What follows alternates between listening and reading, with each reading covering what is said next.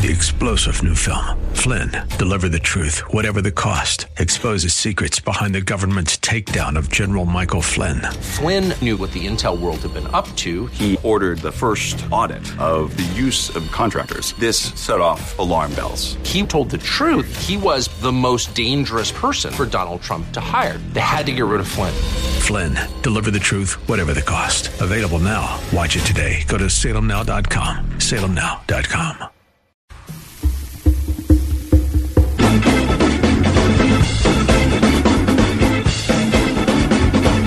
It's the media, stupid. Most people, especially young people, I would assume, think that we are in the middle of an epidemic of mass shootings. We're not. Not unless you count shootings you don't hear much about, the ones that happen every day in our cities. But the ones like we had in Odessa and El Paso and Dayton, there's a, a perception out there that's been created that has uh, been created by the media, by the way, the media's coverage. Uh, and when we come back after the break, you're going to hear from a criminal justice professor who has done a massive study on this subject. She's going to destroy some myths about just how much of a problem mass shootings actually are. And then, just to show you uh, that we cover anything and everything on this show, in our second half hour, we're going to hear from a guy who has a plan for a new football stadium in Oakland. That would be a new Pitt Stadium, so that Pitt could actually have some atmosphere at its football games. And by the way, the media, most of the local sports media, will shoot you down if you think that it's possible to put a stadium out there and get Pitt out of Heinz Field, but it's not impossible. And we'll talk to a guy who will tell you how it can be done, where it can be built, and how to pay for it. That's all coming up. So stick around right here on the John Steigerwald Show, AM 1250, The Answer. A couple of weeks ago, we had Rocky Bleier here to talk about his work with Miracle League in Moon Township, Fields for Athletes with Special Needs. Jim Leyland, the Pirates' former manager, is also involved in that project. Jim, thanks for being here. Great to be here, John. Great to talk to you. Tell me about the Miracle League of Moon Township. It's just a great thing for these kids, and it's a wonderful opportunity to people to participate. Some people are a little less fortunate than others, and I think it's just a great opportunity for people to volunteer and to help out and put a smile on somebody's face. I've seen the field that they put out in Upper St. Clair. It's amazing. Oh, it's unbelievable the way they construct these things. They have the ramps and everything for the kids. It takes a little stress off the parents. I think it's what Pittsburgh's all about. It's just a great thing. It'll serve Montour, West Allegheny, Moon, Sewickley, Weirton, Steubenville, Beaver County, and surrounding communities. Approximately 100 to 200 children will be eligible to participate, and it'll also serve adults with special needs. So it's a great cause. And if you'd like to see how you can help, maybe donate some money, check it out at miraclesinmoon.org. Miraclesinmoon.org. They blow into town with the wind, rain, and hail. And out of town storm chasers going door to door, often posing as a local company offering a quick fix to desperate homeowners. If you've had damage to your roof, windows, siding, or gutters and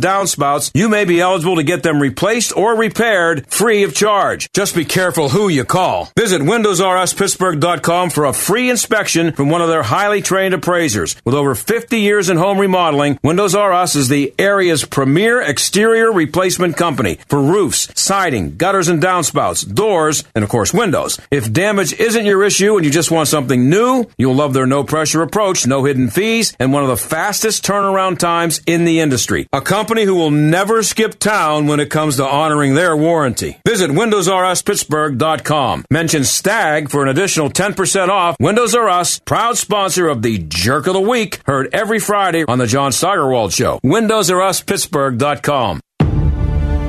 It's time to stand with Israel.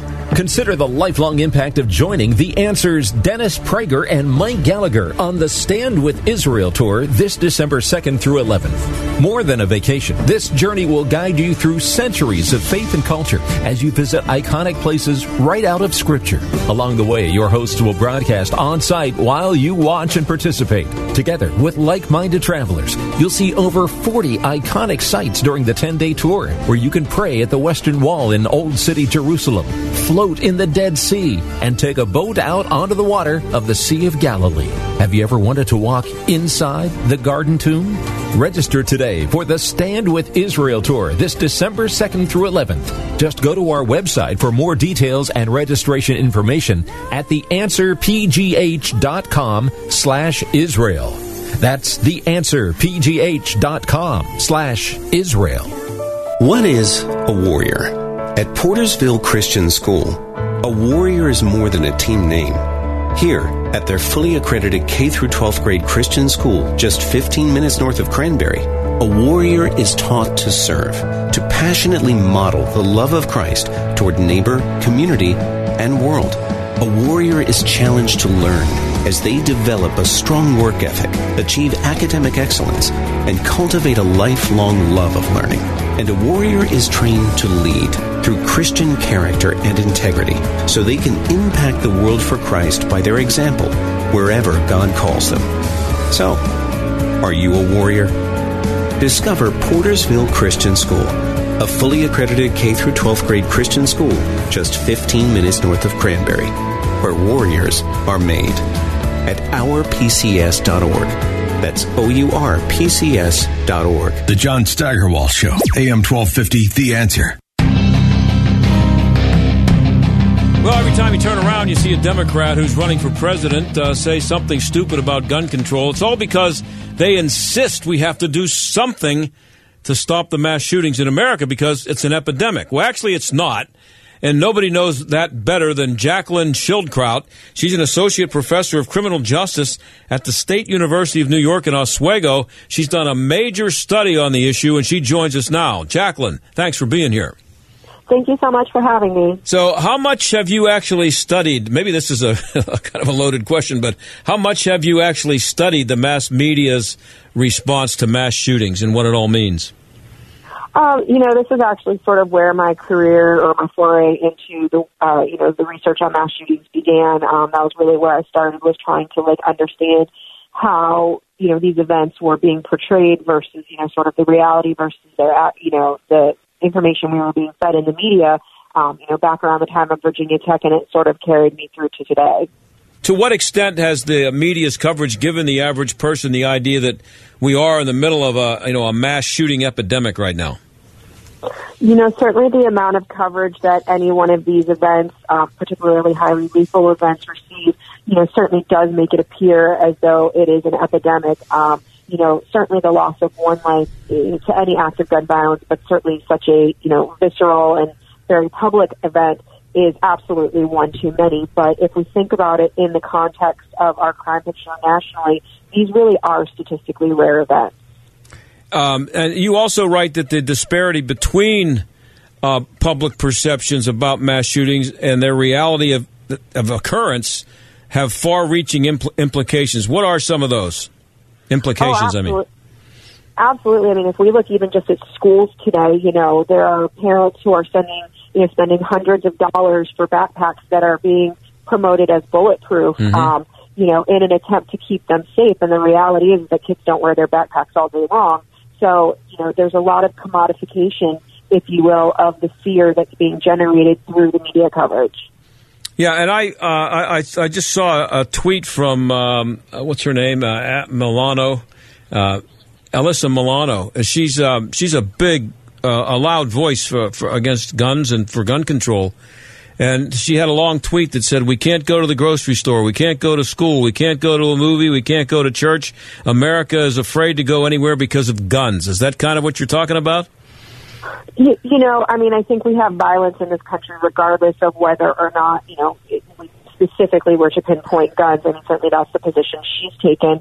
Um, but, you know, I think the fact that these happen in, in conjunction with these, you know, sort of daily activities that we're also used to, you know, getting up and going to work and going to school or going to a Walmart or a movie theater or a concert um, or a place of worship, you know, it certainly highlights that no particular community is immune to that. Um, I personally grew up in the Parkland community and went to college in Orlando, so I've had two communities that I've come from experience mass shootings. So, you know, certainly it does raise that awareness. Yeah, I, I, I compared it to uh, people who have a fear of flying. Um, when a plane crashes, it's a it's an extremely rare event.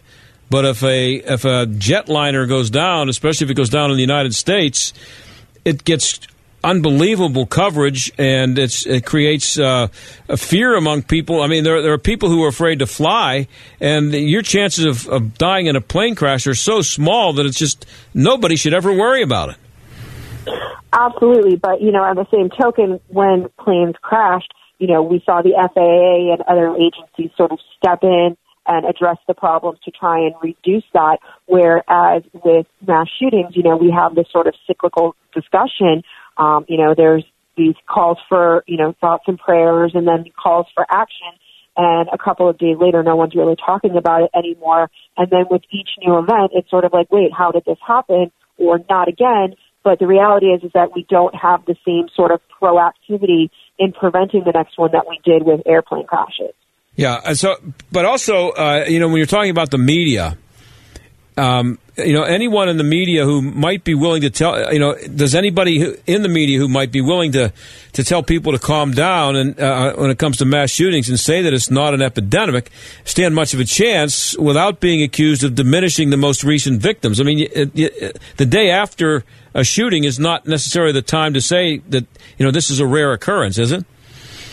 No, I mean absolutely not. And, I, and again, you know, that's why I said what I did in, in respect to losing any lives to these events. It's absolutely horrific. Um, but you know, it's really hard to address a problem or to come up with solutions that stand a chance of working if we're not addressing, you know, these issues in their actual context. There's a very significant difference between, you know, the hysteria and fear mongering, uh, you know, uh, context, and then there's the reality of it. And if we're dealing in one and we're not dealing in the reality, then that makes it very difficult to actually respond accordingly. Uh, in your report, you say that uh, mass media in their reporting have overemphasized the shooters. Can you explain what that means and, and how the how the, the shooter should be emphasized or not emphasized?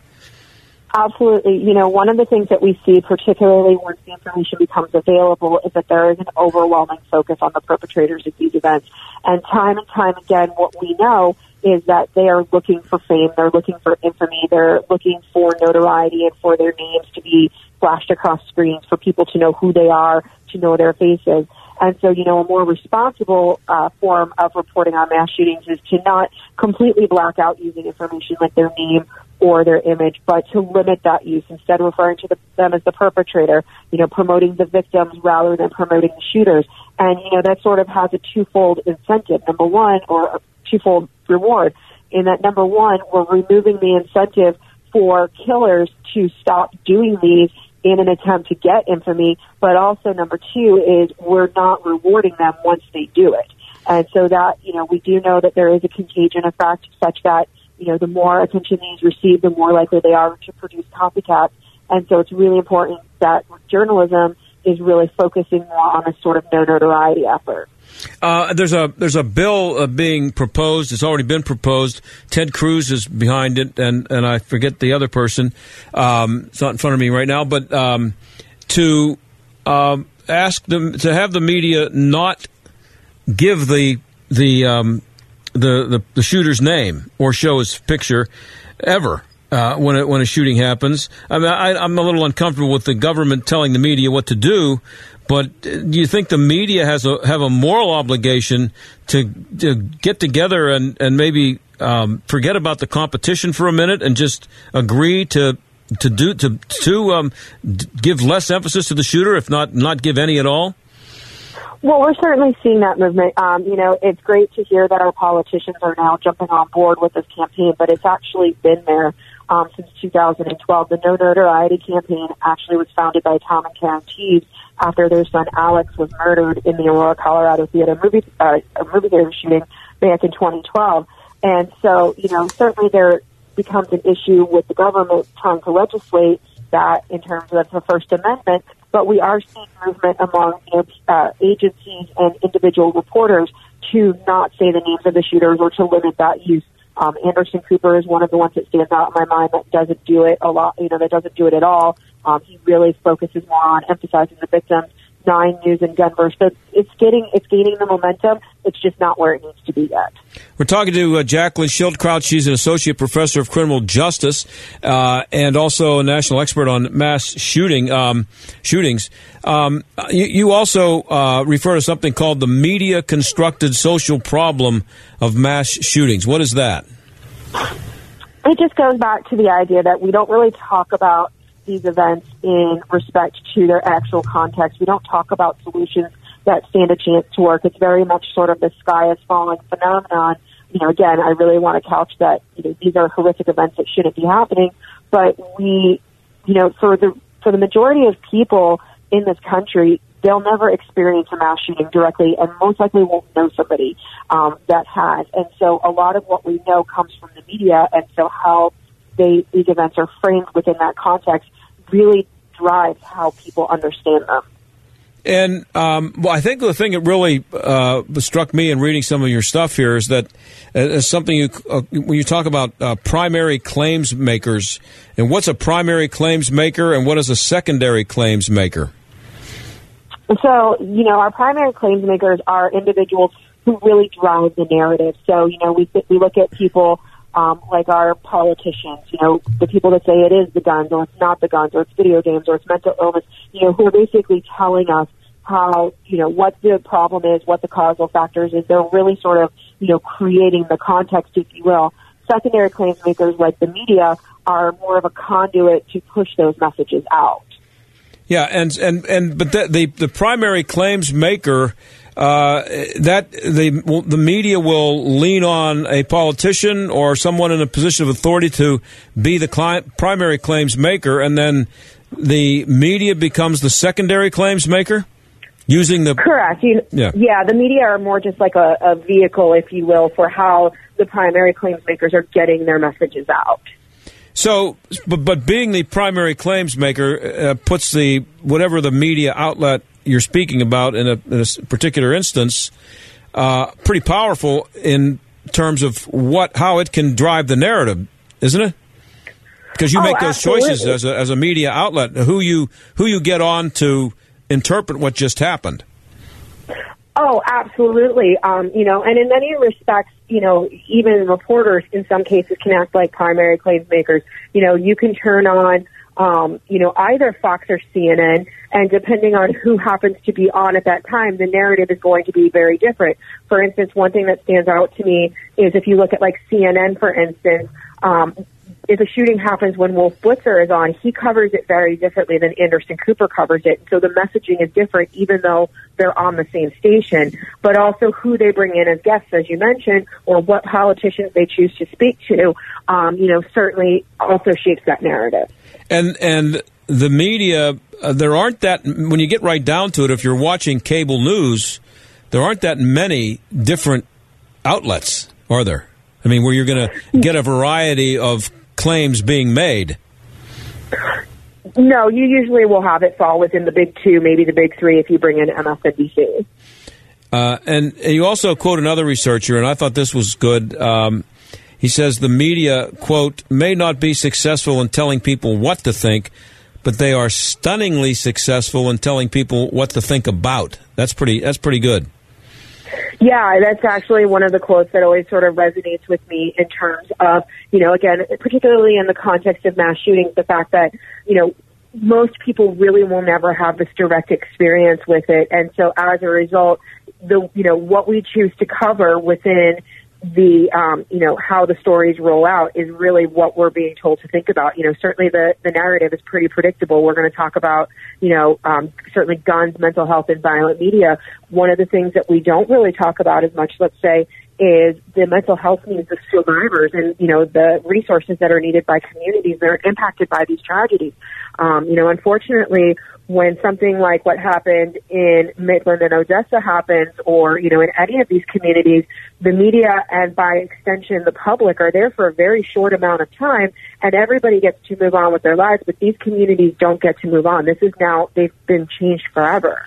Yeah, and um, so uh, bottom line, I mean, uh, uh in your studies, how much, how much do you attribute the um, the the media's blame? Uh, how much how much blame do you give the media for um, creating the following shooting, the next shooting? You know, we've had one you know, now every every couple of weeks. Uh, how much of the media responsible for creating the next one? You know, I think one thing that we have to be mindful of in any conversation or any, you know, uh, finger pointing, if you will, about these events is at the end of the day, the person who's ultimately responsible for it, responsible for it is the person who committed the, the crime. Absolutely. Yeah. Um, you know, we certainly have made it um, in society that it is I don't want to say it's in no way acceptable, but we've sort of resigned ourselves to the fact that these events are part of American culture. Um, I was talking actually with some of my students today. I'm actually teaching a class this semester on mass shootings, and we were talking about what happened over the weekend. And, you know, unfortunately, we have this sort of mentality in this country that not one more has gone from not one more to add another one on the list. It's never a question of if it's going to happen, but when and where it's going to happen. And unless and until we change that mentality, you know, socially, we're not going to have, we're not going to stand a chance and it doesn't matter what the media put on TV. Um, but, you know, ultimately at the end of the day, there is documented research that shows that there is a media effect in the way that these events are covered. And you don't need to look any further than the shooter in Parkland who basically said on the video before, that he made before he went into the school that he wanted to be famous. And so, like I said earlier, when we put them on TV and we plaster their names and their faces everywhere, we're rewarding them for killing people. And do do you get the feeling that the media feel any responsibility? Uh, and if they did, wouldn't they be doing more to not publicize the, the shooter? You know, I, I definitely think that, um, like I said, there are strides being made. It's a grassroots movement, um, no notoriety, and I think, you know, like any grassroots movement, it takes time for it to really catch on. Um, we certainly have seen a big push since the Christchurch shooting in New Zealand earlier this year, where their prime minister came out and said, "I will not speak his name." Um, you know, certainly I can only go by the reporters that I talk to. I know my local outlets here in Syracuse, New York, are amazing. Like they know I will not talk to them if they talk about the shooter in terms of their name and their picture. And, you know, we've had those conversations for years. And while they, you know, see the value in covering the story, they also understand they can cover the story without doing that. Yeah, and, and but it's a ratings thing too, and you know, you uh, immediately start seeing profiles of the shooter, what, where, which way he leans politically. Uh, you start talking to his friends, his family. What kind of guy is this? And it becomes a, a soap opera. It does, but I think, you know, another thing to be unfortunately mindful of is that you know, mass shootings are very episodic random crimes. Um, you know, they are planned events by the individuals who carry them out, but in terms of looking at their context, they are very random. And so really attempts to profile a mass shooter have been very futile. I mean, we see, we saw after Sandy Hook that, you know, the mental health community, um, and individuals who suffer from mental illness, um, or mental health issues were being criminalized potentially as the next mass shooter because the Sandy Hook shooter happened to have Asperger's, which is a nonviolent mental illness. Um, and what we, you know, know about people who suffer from mental illness is they're actually more likely to be a crime victim than they are to be a crime perpetrator. But again, this is where that context comes into play that we see correlation versus causation and people assume hey, we have a profile. We can look out for the next mass shooter. We know what they look like. We know this. We know that. We don't know. And the sooner we realize that we don't know, the better off we're going to be. Let me uh, follow up on that. I just have a little less than a minute left. You say the sooner we forget about trying to predict or or categorize what type of person who might become a uh, a mass shooter, the better off we are. Well, not necessarily the better off we are, but we're profiling people and we're over predicting so that it looks like a lot more people are going to be mass shooters than really are. There are clear, distinct warning patterns and behaviors such as leakage where people are saying, I'm going to go out and commit a shooting that people are tuning out when we know that they're legitimate precursors to this type of behavior. But to say that somebody happens to be a 20 something or 30 something white male does not mean that they're going to be the next mass shooter. Uh, okay, I, am uh, I'm, I'm out of time, Jaclyn, but I really appreciate you being here, and um, you're doing great work there. I just wish more people were seeing it. I wish the media were paying more attention to it. Do you? Uh, absolutely, but you know, like I said, when it becomes your own community, it becomes personal as, as well as professional. And so, you know, I will go every single day until we have communities not having to suffer this anymore. Well, thanks for being here. I appreciate you taking the time. Thank you so much for having me. Okay, that's Jaclyn Schildkraut. She's an associate professor of criminal justice at State University of New York at Oswego, and we'll be right back.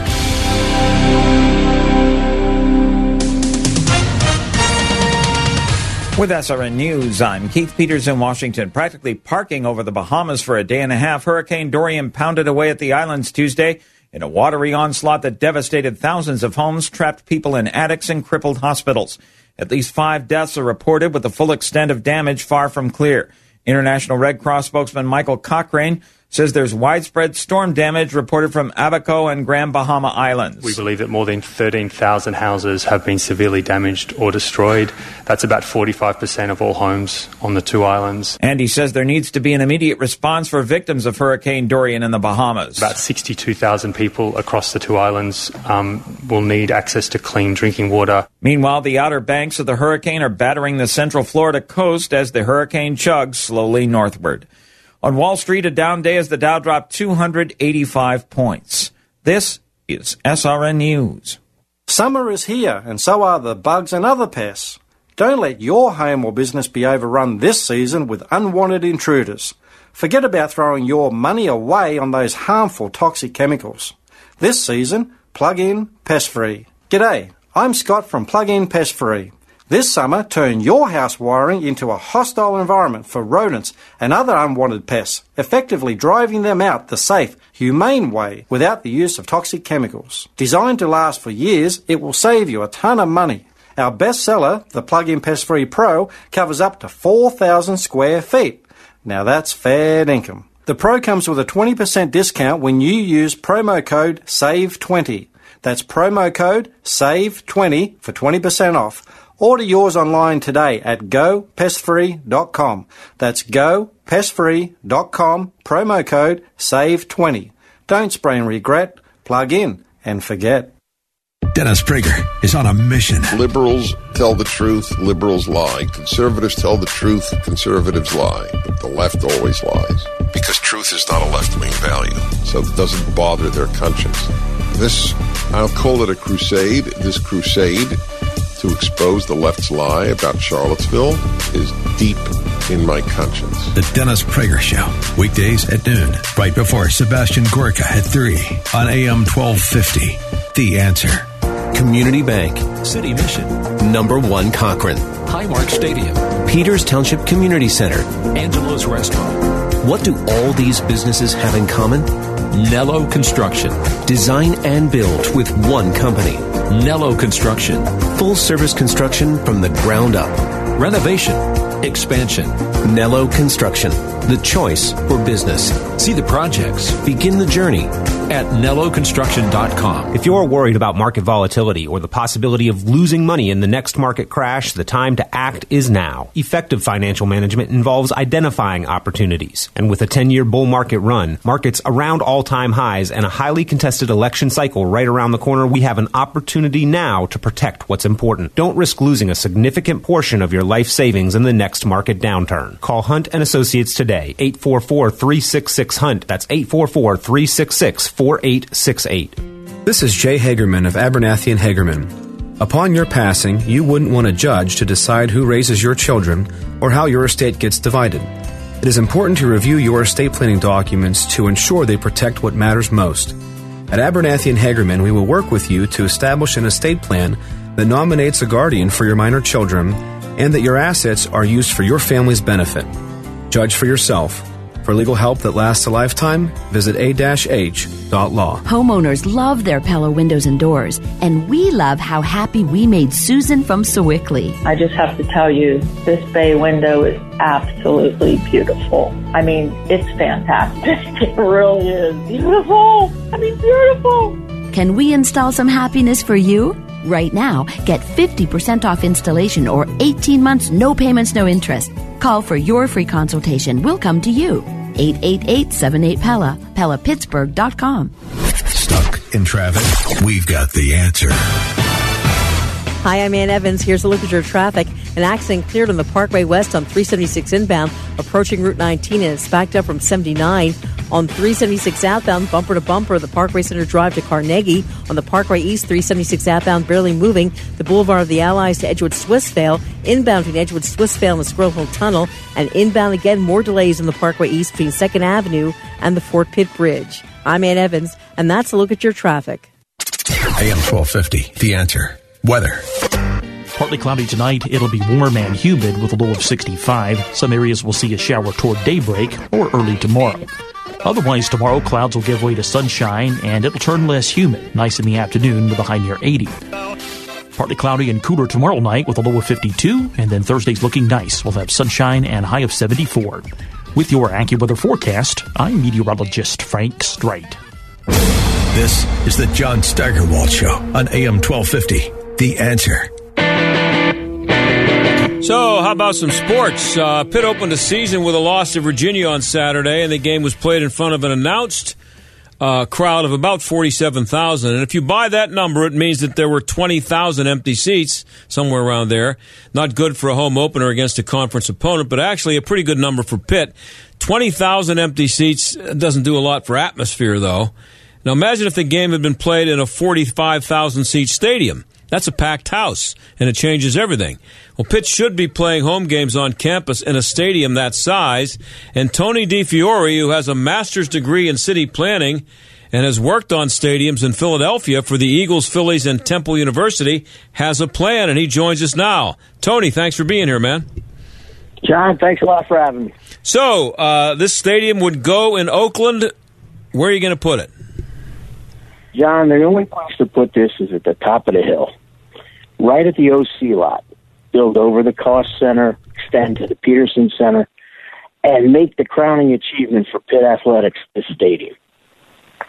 Okay, so where, how does it fit in there, though? I mean, anytime I mention this to somebody, they come back with, "There's no room in Oakland." Have you ever have you been to Oakland lately? There's no place to put it. First of all, I went out there with one of those uh, real measures. The stadium absolutely fits. Also, the parking is always an issue. There is 5,000 parking spots right next to the stadium. There's 15,000 parking spots within two blocks of the stadium. And I think that's plenty for 40,000 people. And of course, there'll be about 8 to 10,000 students that'll be there. So that cuts the number down even more. Now, does Pitt own the land out there where uh, you uh, foresee this thing being built? Pitt has everything owned on the top of the hill except for the VA hospital. And they also have rights to some of the properties on the other side of Center Avenue, which could very easily be turned into a parking lot for game days. And people, where can people go to see uh, more of this? Um, there's a website? Yes, I have a website, www.newpittstadium.com. Okay. And it deals with all the development ideas. And of course, there are there's some far fetched ones there, but there also there's a lot of nuts and bolts in that 38 pages. It's the kind of plan that is basic, down to down to the earth mentality that Pittsburgh loves, and it can be built for under 200 million dollars. And uh, and I, I, did mention uh, in the intro here that you have a master's degree in city planning and you've worked on stadiums in Philadelphia. You're you're in Philly, right? Now? I'm outside of Philadelphia. Yeah, and, and but you you were involved in the stadiums there, so this is you're not Oh, just some wild wild Pitt fan who throwing this stuff out there. Well, I am a wild Pitt fan. Yeah. But the thing is, I do have a professional background. Uh, I worked for three city councilmen in Philadelphia, and during that time, the Apollo Arena was built at Temple, and the Wells Fargo Center was built. The Lincoln and Financial Field was built, and also the Phillies Stadium was built. And they were all put in an area where it, can, it was wide open area down by the waterfronts in Philadelphia. Now, the best places for that development would have been on the waterfront, right in Penn's Landing. But hmm. you have to put a stadium where the people want to go. People want to go to Penn's Landing. People want to go to Pitt. They want to go to Oakland. And that could be, I can't even imagine what a wonderful day it would have been to have that Pitt Virginia game on campus in Oakland. Should have been played at one o'clock in Oakland.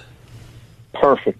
Could have made a whole festival of it. The whole, the whole Oakland would have been just ramped up for a great time, great alumni presence, everything. So how many how many people will this uh, this uh, stadium that you envision hold? I would think between forty and forty-five thousand would be a perfect number. You know, anything more can always be retrofitted. hmm Now, a, a long a long time ago, maybe 25 years ago, uh, maybe a little less than that, I can remember uh, uh, having a discussion with a um, a member of the Pittsburgh media, someone every most people would recognize, and I said at the time that Three Rivers Stadium was too big for the Pirates, and they needed to build a smaller ballpark to make tickets tougher to get and cause people to buy advanced tickets because you know they had 50,000 seats there at, at uh, Three Rivers 55 I think it was and nobody ever they never had 55,000 people for a game maybe in the playoffs they did and so people could look out the window and see what the weather is before they decided to go to a, a pirate game and you can't, you There's great buck nights too. yeah, you can't have that with football. So this guy laughed at me and said, "You know, what are you talking about? A smaller stadium. They need to draw more people." They, it, and, and it worked out okay at, at PNC Park when they actually had a team worth going to see there for a while. And, and, and, and when the park was first opened up, there was proof that the small the small park makes everything more appealing. And that was you would get the same effect with a smaller football stadium, like you get at Boston College, for example. Exactly. You see? I mean, you see wide swaths of uh, empty seats at the University of Miami game. Yep. You can see them everywhere. Even the Steelers are having trouble selling out. Yeah, and I I uh, have I just recently the University of Houston is a good example.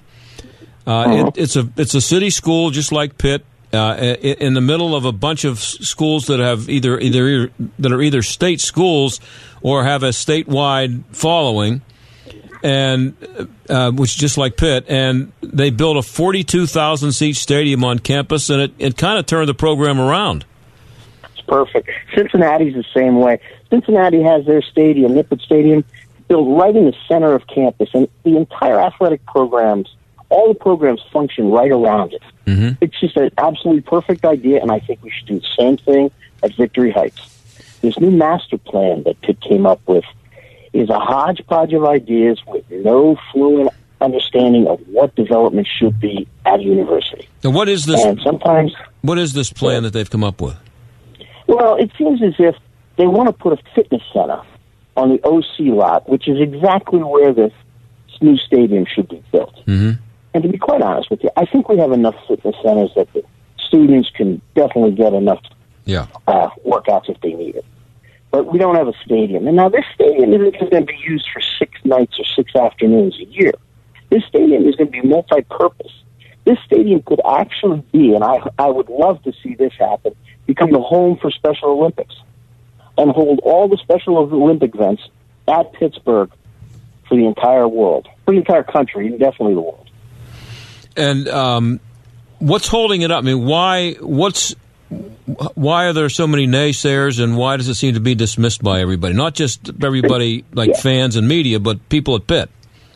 The people at Pitt don't want to build it because I truly believe that they're not in charge of what gets built at Pitt in terms of stadiums. The whole ball of wax resides with the Rooneys.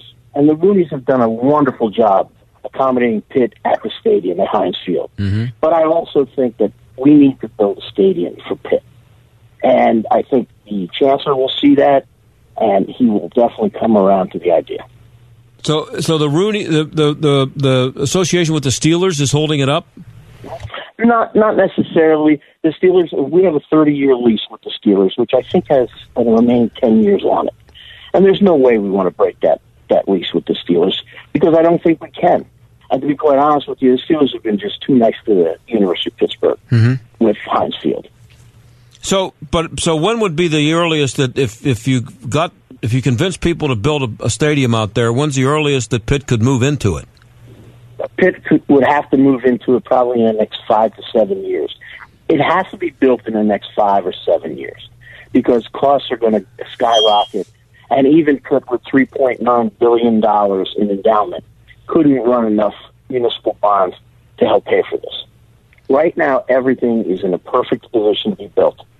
You could call this the UPMC Pitt Stadium. They could sign a contract for $100 million over 20 years for naming rights. Pitt could float a bond for the rest. And Pitt has 4A Moody Services ranking on their uh, municipal bonds. Those bonds would be, if you wanted to have a $200 million, $200 million bond by the University of Pittsburgh, it would sell in a half hour.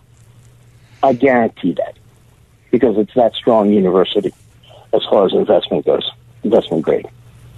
And um, there are former Pitt players who have some money and some clout who would get behind this.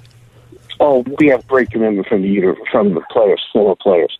There's no doubt. And some of them have been successful, successful, and they would definitely help out, along with a lot of other alumni, like David Tepper. David Tepper helps to pay for the Pitt basketball scholarships every year, and the man is only worth two hundred. Uh, He's the new owner of the Carolina Panthers. Yeah. Right, and he was a minority owner of the Steelers for a while, and he's a great. He's going to be a great owner, and he he went to Pitt, and he call it Tepper Stadium for all I care, as long as that money would have come in. Now, here's the thing, though. I mean, everything you say seems to make all kinds of sense. Uh, do, do the people at Pitt dismiss it because they don't believe that it could be done, or they just don't want to get involved in it? Uh, And and do the, do the people that that say I think they're out of their league, John. I really don't think they know enough about development. And that was proven to me by reading that master plan that really didn't make any sense on development. You cannot make a thoroughfare through Pitt on DeSoto Street extending all the way down to uh, South Oakland. I don't understand what they want to do, and it has to have some type of continuity. And if you want to build an athletic facility, and you have to put a, a, a footprint somewhere, and the footprint is on top of the hill. But do, do you are there people at Pitt who matter and who could make this happen, who actually agree with the concept of having a campus, uh, having a stadium on campus that seats forty-two to forty-five thousand, being much better than what they have now, but they just feel like they're trapped where they are. Exactly. You named it. You said it. it that's exactly what it is. But at the time, the 30 years, basically, we should have never left Pitt Stadium. When I went to Georgia Tech to see us play, that stadium was built exactly the same time as Pitt Stadium and was retrofitted to a beautiful stadium.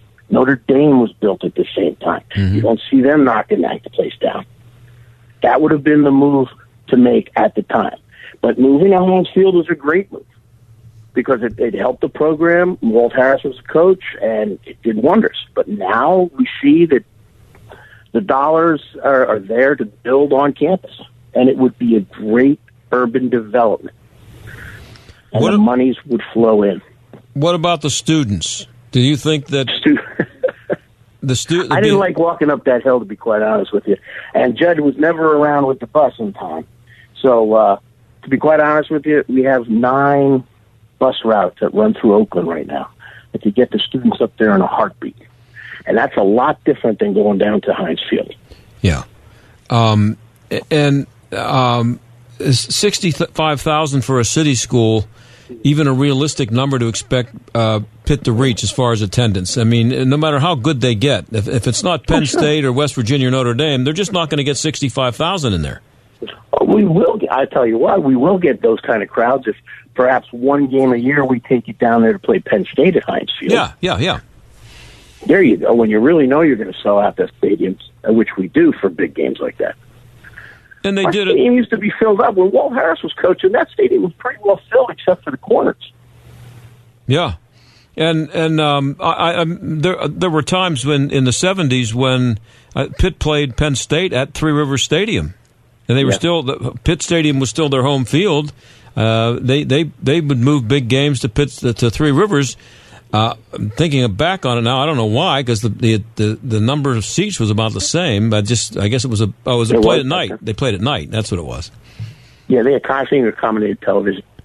Yeah. But even when Dave Wannstedt was the coach, you could see the stadium was filling up because they thought we could win. Pittsburgh fans will follow winners. They'll follow losers too, but they will definitely come out for winners. We're talking uh, to Tony DeFiore. He's a guy who has a plan to put a stadium uh, for Pitt, a new football stadium in Oakland. That he needs to, uh, and his plan needs to be uh, just taken seriously. At least uh, uh, it would help if the media would get behind it a little bit. But for some reason, the media dismisses it too. At least that seems that's my impression anyway. I think you're right, and I think that's because it's five and six and six and five and seven and five. Yeah, You're yeah. Yeah. I think that would change with wins. Um, so, what are the chances of this happening realistically? I know uh, you you aren't going to give up on it, but um, No. are, are people that that have been involved with this idea and who are, who believe it can work? Are they dropping off? Or are they still intent on doing it? That I don't know. There's some very, we have very well endowed individuals all throughout the history of Pitt's football program as well as the university. People could come up with this money that would help to build this stadium. But to, honestly, John, the money is there already just with naming rights and municipal bonds.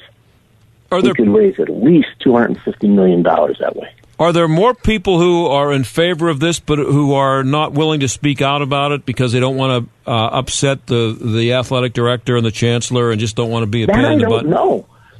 Because I really believe that uh, they all are very friendly with each other. I'm not, not sure exactly who those people are, but I, I can't imagine people not wanting to sit down and talk about things. I, I don't understand it.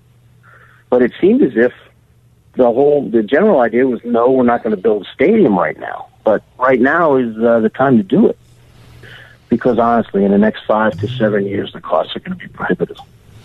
Well, Tony, But to uh, put a fitness center Yeah. on top of the hill is just ridiculous. yeah. Well, I, I think they're crazy not to to, to at least uh, get together with somebody and make a serious effort, and you know, at least.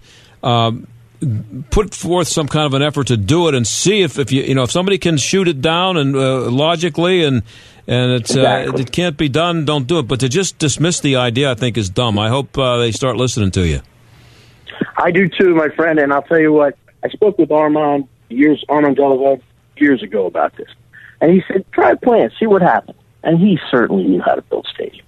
Yeah. And it's just a matter. God rest his soul. He's a great pit, great pit, pit alum. Well uh, keep me posted Tony. My pleasure. Anytime you need some publicity on let me know because I think it's something that needs to be done. I appreciate it. John, thanks for having me. okay we'll be right back. Take care.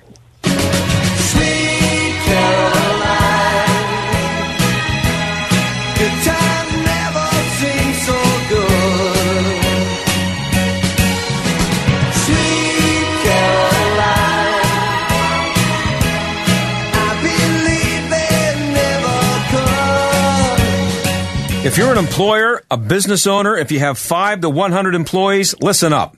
The cost of doing business continues to skyrocket, strangling your HR department with more regulations, administrative duties, and liability than ever. I'm John Steigerwald. Your health plan's a big part of that cost. Another year, another 10% rate hike, another $1,000 increase on your deductible, another hospital or doctor you can't go to because they're not in the network. Isn't it time for a change? Well, stop the insanity and call Marley Financial, the most innovative agency in the industry. Put an end to the annual increase. Give your employees a national network that all hospitals accept and reduce your monthly premiums by 20 to 30%. It doesn't matter when your renewal is. Marley can help today. Call 724-884-1496. Marley Financial 724-884-1496. 724-884-1496. You started your business with nothing but a great big idea. They told you it couldn't be done, but that just made you work harder to prove them wrong. Now look at you, ready to take on the world. Speed Pro Pittsburgh South gets where you're coming from. When they said they wanted to create great big graphics for great big ideas like yours in less time than anyone else, they were told it couldn't be done. Speed Pro Pittsburgh South just smiled and said, Oh yeah? Watch us. When you need a large format printing partner who can provide high quality visual graphics in stunning detail, from trade show displays to outdoor signs, 3M brand vehicle wrap for your fleet, to window graphics, banners, and decals, Speed Pro Pittsburgh South can handle most jobs in two days or less and can roll with last minute change ups without breaking a sweat. Who says it can't be done? For a free quote, visit speedpropghsouth.com. Hi, my name is Ryan Bourne, And I'm Danica Bourne. and, we're, the, owners of South Coast Tax. We started our company 10 years ago in an effort to help our fellow Christians experiencing tax issues resolve their matters by taking a simple three step approach. South Coast Tax are Christian based tax accountants and attorneys that specialize in releasing bank levies, wage garnishments, and filing complex tax returns. We are the leaders in acceptance of offers and compromise with awesome results. We're also a small firm who will treat you like family, not just a number.